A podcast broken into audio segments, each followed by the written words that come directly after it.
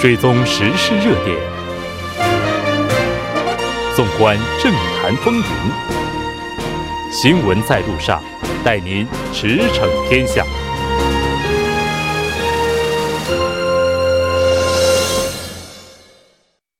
了解最新热点焦点，锁定调频一零点三新闻在路上。在接下来的半个小时，将为您带来今天的此时此刻主要新闻聚焦分析以及数据有话说。广告过后马上回来。您的参与，我们的动力。参与我们的节目，您可以通过手机短信的方式发送短信至井号幺零幺三。每条短信收取五十韩元的通信费用，您也可以登录我们的官网 tbs 点首尔点 kr 收听更多回放。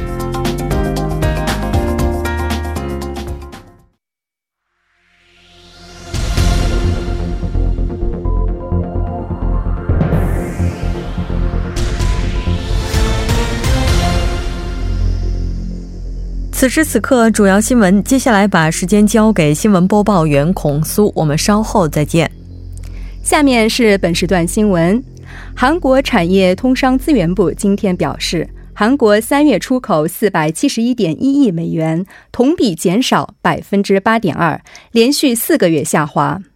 对此，产业通商资源部称，出口支柱产业半导体降价。中国经济持续不景气以及基数效应等，导致了出口下滑。通商资源部长官陈允模表示，如果政府和出口企业齐心协力应对，下月出口降幅有望收窄。另外，陈允模九号将主持召开出口战略调整会议，讨论加大出口营销扶持力度的方案。下一条新闻。自由韩国党代表黄教安和昌原城山补选候选人江启润在庆南 FC 足球竞技场观众席上进行了选举游说，此举引起了轩然大波。三月三十号下午，黄代表来到了庆南 FC 和大邱 FC 比赛的昌原足球场观众席，同江候选人一起开展了选举运动。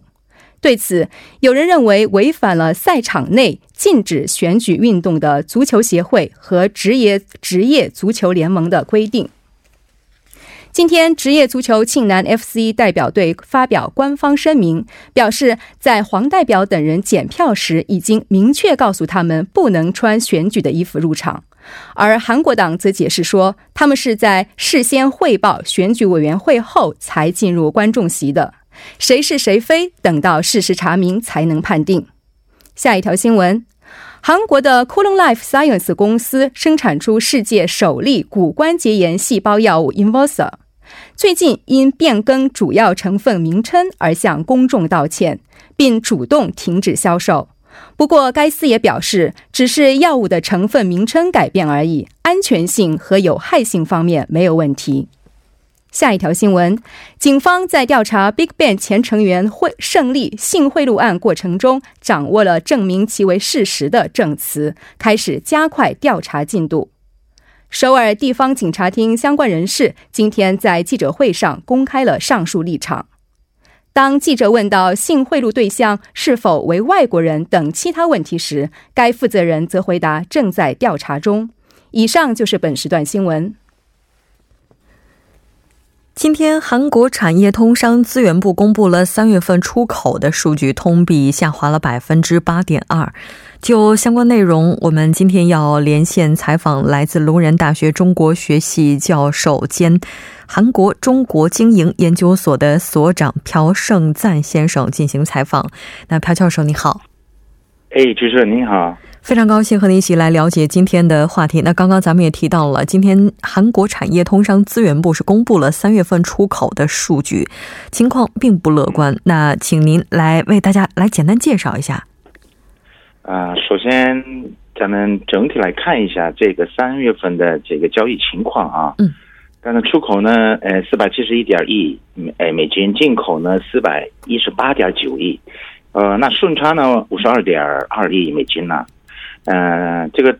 听起来也是顺差，但是刚才您所说的情况不是很乐观的。呃，这这个从去年十二月份开始呢，这个连续四个月负增长趋势。咱们一个一个看的话呢，就是对韩国这个出口来讲，就十三大主要出口产品，那这当中呢，十二个产品都是下降的趋势。嗯，呃，尤其是呃，大家的众所周知啊，这个我们韩国出口那个产品当中，半导体出口是贡献最大的。对，那这半导体三月份的出口量呢，哎，大概九十亿呃六百万美金，同比下降了百分之十六点六。嗯，呃，那包括这个半导体，还有石化呀，还有是那个化那个石油化呃化工啊，电脑啊，无线通信设备，还有显示、家电、钢铁等等都是下降。这唯一这个船舶造船产业这个同比呃增加了百分之五点四。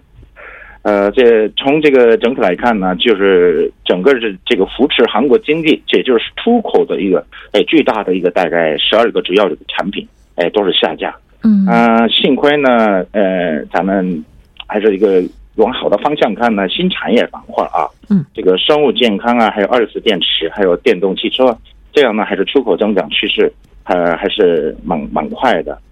哎，从国家来看呢，还是嗯，对美国的一个出口是大概增加了百分之四，还有中南美，呃，这个也是增加了百分之二十点六等等这个因素啊。嗯，如果乐观的来看的话，那我们也可以把它理解为韩国的产业结构在这个过程当中也实现了升级，包括对外贸易的这些国家呢，也是更加丰富多样了。但因为毕竟刚刚您提到的这十二大产业在整体韩国出口当中所占的比重非常高，那所以当它一出现下滑的话，应该说带来的影响也是非常巨大的。那拉低整体出口的这个原因又是什么呢？哎，我这个拉低整体出口的原因是我大概哎总结大概三个原因。嗯，第一个是。呃，还是说来说去半导体的问题。嗯，那半导体首先呢，价格哎下滑的原因。嗯，呃，咱们的敌人这个这个价格呢，这个从去年哎相比的话下降了百分之四十四十呃四十四。呃，咱们就就拿这个三月份价格呃相比一下，今年的这个敌人价格呢，一个一个就是五点一五点一美金，那去年呢三月份呢九点一美金。哦，那哦，NAND 就 NAND 那个闪存。这个这那个也是啊，这个同比下降了百分之二十七点九。呃，今年今年呃三月份价格是四点九，那去年呢还六点八美金。你看很明显的，那这个因素还存在。还有一个再加上呢，很多全球那个 IT 企业啊，他们是已经有了库存，那他们的库存呢还是呃现在不买了，那现在库存还是这个用这个剩剩，所以呢这个因素还造成。那第二个因素呢？呃，还是中国经济增长率放缓，因此呢，对华出口下降这个问题，呃，这个是跟中美这个经贸委积分，还有引起了有很多的整个全球经济的下滑，所以呢，这个这个第这个是第二个因素啊，所以呢，呃，我们这次对华的出口哎呀下降啊，也是连续五个月负增长的趋势，嗯，呃，同比下降了百分之十五点五。呃，产品来看，那肯定半导体还有一般机械呀、石油啊、无线通信也是不乐观。嗯，大家都知道啊，这个咱们这个中国呢，对我们韩国来讲呢，出口第一大出口对象国，那这样直接间接到加起来大概占的百分之三十以上了。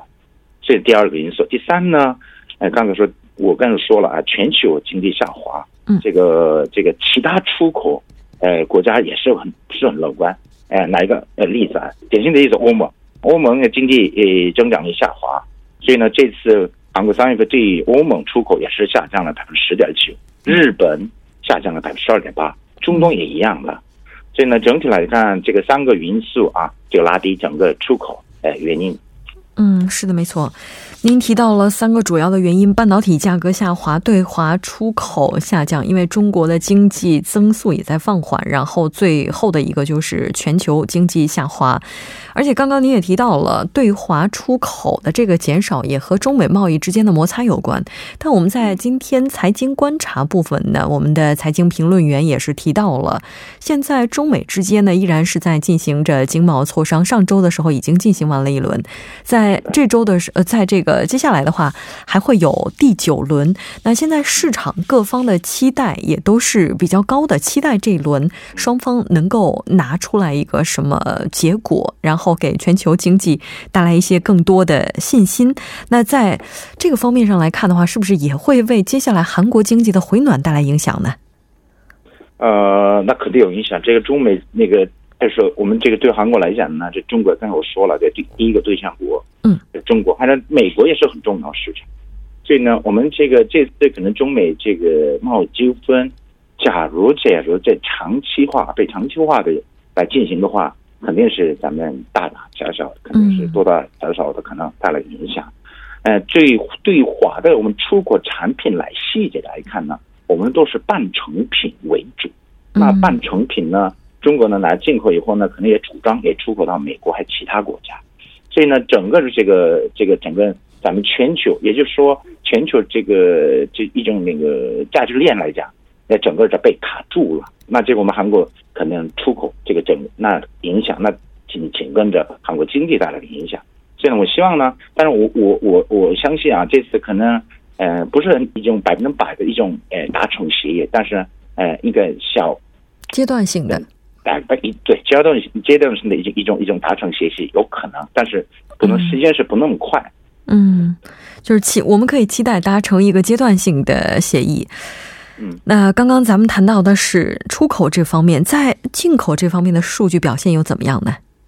啊，进口呢也是同比也是下降的趋势啊。刚才我我我介绍过了啊，大概，呃，进口呢从这个下降了百分之六点七，那大概四百一十八，啊以四百一十八亿啊九千万美金。那进口的一个产品来讲呢，嗯，液化天然气，还有半导体制造那个装备，还有汽油、汽车等等这些的进口可能很明显的下降，尤其是啊这个半导体制造装备，这个是半导体制造装备也是紧跟着咱们中美。呃，这贸易摩擦也有影响的一部分啊。这个呢，可能国内企业的设备投资的一个减少，所以呢，才同比下降百分之七十点三，很明显的嗯下降。也就是说，这边半导体出口行业不景气，紧接着韩国半导体制造装备的进口情况就受到了影响。嗯。从去年十二月份到现在，连续四个月出现下滑，有分析也在说，这是不是也和这个政府的一些出口刺激政策的出台有关？啊，其实咱们这个，据我所了解啊，这个这次有计划可能九号啊，今天的一号嘛，这个政府呢举行了出口战略调整会议。嗯，通过这个会议呢，他们政府呢提高那个一种。一种国外啊，这个展览会、博览会的效率提上去提高，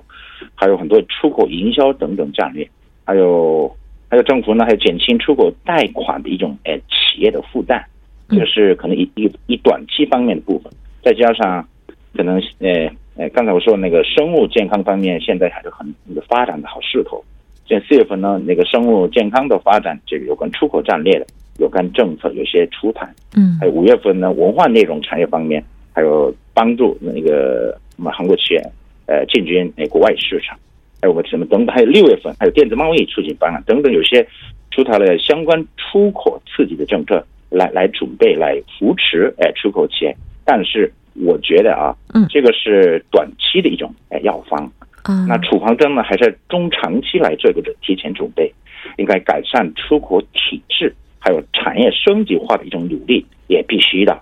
还有还有呃出台了更具体的出口多边化的一种哎战略性的东西，也应该是政府也得这个事情，呃想呃更多的呃努力。嗯，是的。其实刚刚您提到的这些信息，对于有关的企业来讲，应该是非常重要的。接下来的四五六月份，韩国政府都会就有关企业的出口战略进行相关的一些调整。当然，您也提到了说，这可能只是能够解现在的禁火，但未来如果想要实现长期发展的话，还是要对整个出口的结构进行调整。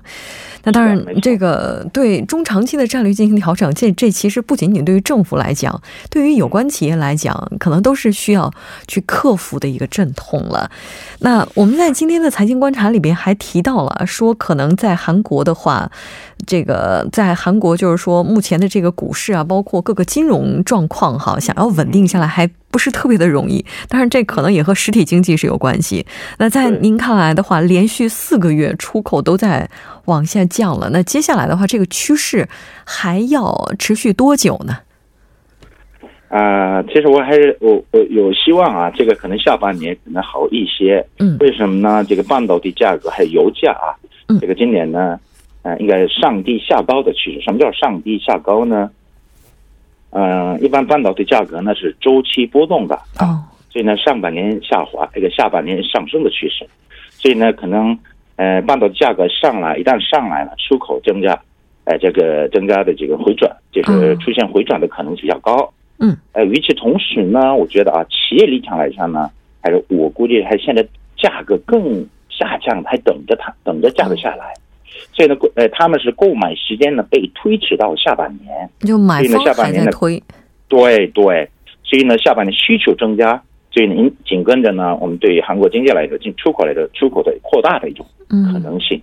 呃，还呃，但是还是一个有点担心呢，担心什么呢？还是中美贸易积分长期化，刚才所谈到的部分，嗯，整个对呃世界交易的一个萎缩，还有我们呃预想不到的一个对外因素，我们对我们韩国经济出口带来的一种不确定性，就半岛问题，对，这个是也是很大的一个因素啊，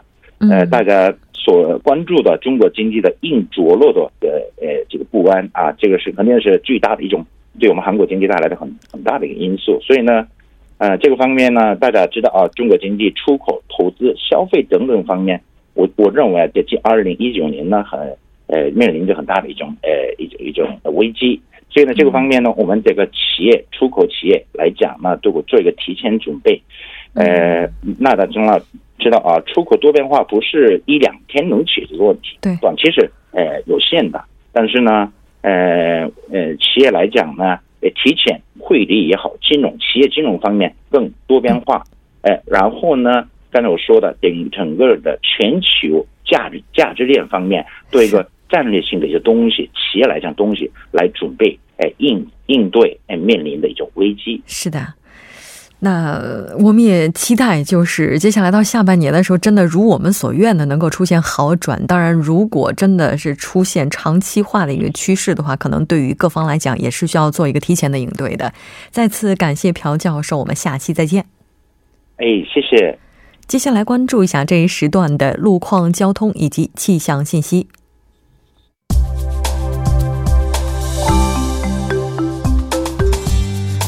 晚间六点四十八分，依然受程琛为您带来这一时段的路况和天气播报。我们先来关注一下首尔市交通情报科发来的晚高峰实时路况。第一条消息来自世宗大路南大门至韩国银行十字路口方向，目前呢，在该路段的下行车道上正在进行路面维修的施工作业，受施工影响，下行车道暂时不便通行，还望途经的车主们参考相应路段，提前变道行驶。接下来是在卢园区卢海路，刚刚呢在仓洞桥至卢园站这一路段的四车道上发生了一起交通事故，目前相关人员正在积极的处理事故之中，还望后续车辆参考相应路段提前变道行驶。好，我们继续来关注天气。四月的第一天，全国多数地区天气晴朗，阳光明媚。但是呢，受到弱冷空气的影响，风力较大。那春寒料峭的时节，体感还是比较寒冷的。公众不要过早的脱下厚衣服，注意关注临近天气预报，及时的添衣保暖。好，我们来看城市天气预报：首尔晴转多云，西北风三级，一度到十二度。好的，以上就是这一时段的天气与路况信息，我们稍后再见。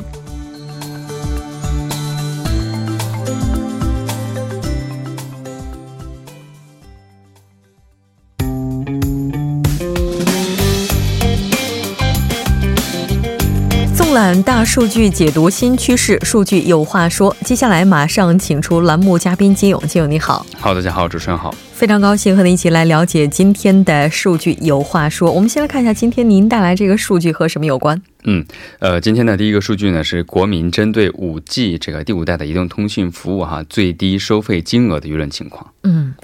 那依然是先来看一下有关的这个数据情况。嗯，呃，这个舆论调查机构哈 r e a l m e t e r 它是受到 CBS 的委托，在上个月的二十九号，以全国十九岁以上五百人为对象哈，对五 G 的移动通信服务最低收费进行了一个调查。呃，这个可信度呢是百分之九十五，这个误差呢是在上下百分之四点四哈。嗯，然后对于五 G 通移动通信服务最低费用哈，超过七成的国民认为应该是低于五万韩币会比较合适的。嗯，这其中呢，应该在这个表示说。在三万韩币以下的是占百分之四十三点八，然后表示呢，占三万到五万之间的是占百分之三十二点七啊，然后呢，五万韩币到七万韩币之间的比较合适的人是占了百分之十点四，然后呢，九万韩币以上的人占百分之三，然后说应该在七万到九万韩币之间呢是占百分之一点二，而且还了解到哈，呃，在这次调查当中，觉得现在这个三家移动通信公司制定的最低标准啊，收费。标准是五万五千韩币哈，嗯，说这个行，这个最低标准应该对国民来说应该是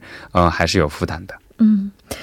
像这个四月初的时候，韩国也是将率先实现五 G 的商用化，嗯，那这商用化马上就要开始了。关于资费的问题，也是各方都非常关注的。好，那我们来看一下不同地区的这个情况。嗯，不好意思啊。呃，具体 具体来看哈，呃，这个大田、世宗哈、中青地区哈，三万韩币以下呢是占百分之五十六点八，然后呢，三万到五万韩币以下呢是占百分之二十九点一哈，然后表示三万韩币不到是最合理的人比例呢，大部分才是这样的哈，在四十多岁哈，说三万韩币。不到是最合理的人占百分之五十一点三，然后呢，其他其他的比例是占百分之二十九点一哈。然后呢，正义党的话是百分之五十一点六的人觉得三万韩币以下是合理的。然后呢，支持层和无党层的话，百分之五十一点二表示三万韩币以下是比较合理的。然后正未来党呃正未来党和劳动党呢，分别是百分之五十点二和百分之五十三点九表示三万韩币以下是最合理的啊。这样的话呢，应该算是在大部分人群和党嗯党这个。呃呃，人群和这个年龄段，还有就是党党类。分别当中哈，都是百分之五十以上表示应该是在三万韩币以下的。嗯，那这次是通过哪种方式进行调查的呢？嗯，呃，这次呢是在针针对全国十九岁以上的五百五百名成年男女哈，通过这个无线电话咨询是占百分之十，无线自动应答是百分之七十，有线电话自动应答是百分之二十哈，然后应答率呢是在百分之六点四哈，然后刚才说到是上下百分之四点四个呃百分之四点四的这样的一个误差。嗯，是的。就我们看到一号的时候 l e o m i t o 然后他对这个在上个月二十六到二十八号的时候，对全国二十岁以上五十九岁以下的成年男女一千人进行了一个调查，就说有使用五 G 意向的回答者占到了百分之六十三点五，这个比重还是相当高的。嗯，对。现场统计，金作家接下来会挑战五 G 手机吗？我一定会支持五 G 五 G 手机的，因为我们我们都知道哈，就是它的速度哈。是快过了四 G，不是一倍两倍的速度哈，就像很多呃，比如说五六 G 的这样的一个电影哈，可能一秒就会下载下来，这样的速度应该是非常享受的一个过程。我觉得还是真的非常值得期待的哈。那这个数据咱们先看到这儿哈，再来看一下下一个数据。嗯，呃，第二个数据呢也是 Realme 它是受到了 YTN 的委托，在上个月的二十九号到啊二十五号到二十九号这五天内哈，以全国的两千五百一十六名为对象进行了一个文在寅总统的职务职职。执行度调查哈，结果显示呢，是对他的肯定评价是比上一周上升了百分之零点六。嗯，是的，我要赶紧做一个更正，刚才提到的那个百分之六十三点五的调查机关是 Research and Research 这家调查机构。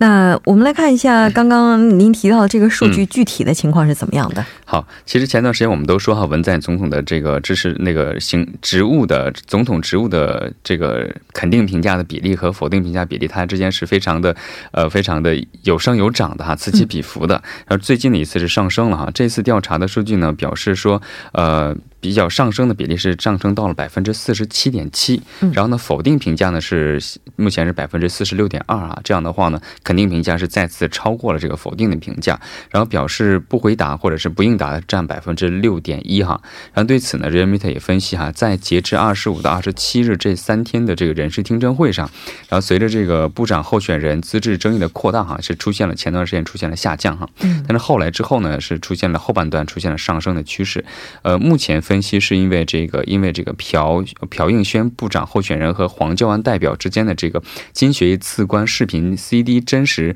攻防报道，还有就是韩美这个首脑会谈相关的报道扩大啊带来的这样的一个积极的效果。是的，没错。有关金学义次官视频 CD 的这个相关内容，我们在今天节目当中也会详细的跟大家了解。那我们也来看一下地方以及政党这边的简单的支持情况。嗯，呃，地方来看的话呢，釜山、蔚山、庆南、呃，经济还有仁川地区呢，四十多岁和二十多岁的话呢，支支持率会出现了一个上升的哈。然后呢，在政党支持率方面呢，执政党共同民主党是出现了一个下降哈，目前是百分之三十七点二。嗯，正位。韩国党的话呢是下降了百分之一点二，目前是百分之三十点一的情况。嗯，那这次调查是以无线电话和有线电话 RDD 的方式进行抽样的，应答率为百分之六点九，信赖水平呢是在上下两个百分点。非常感谢金勇，我们下期再见。好，再见。那整点过后马上回来。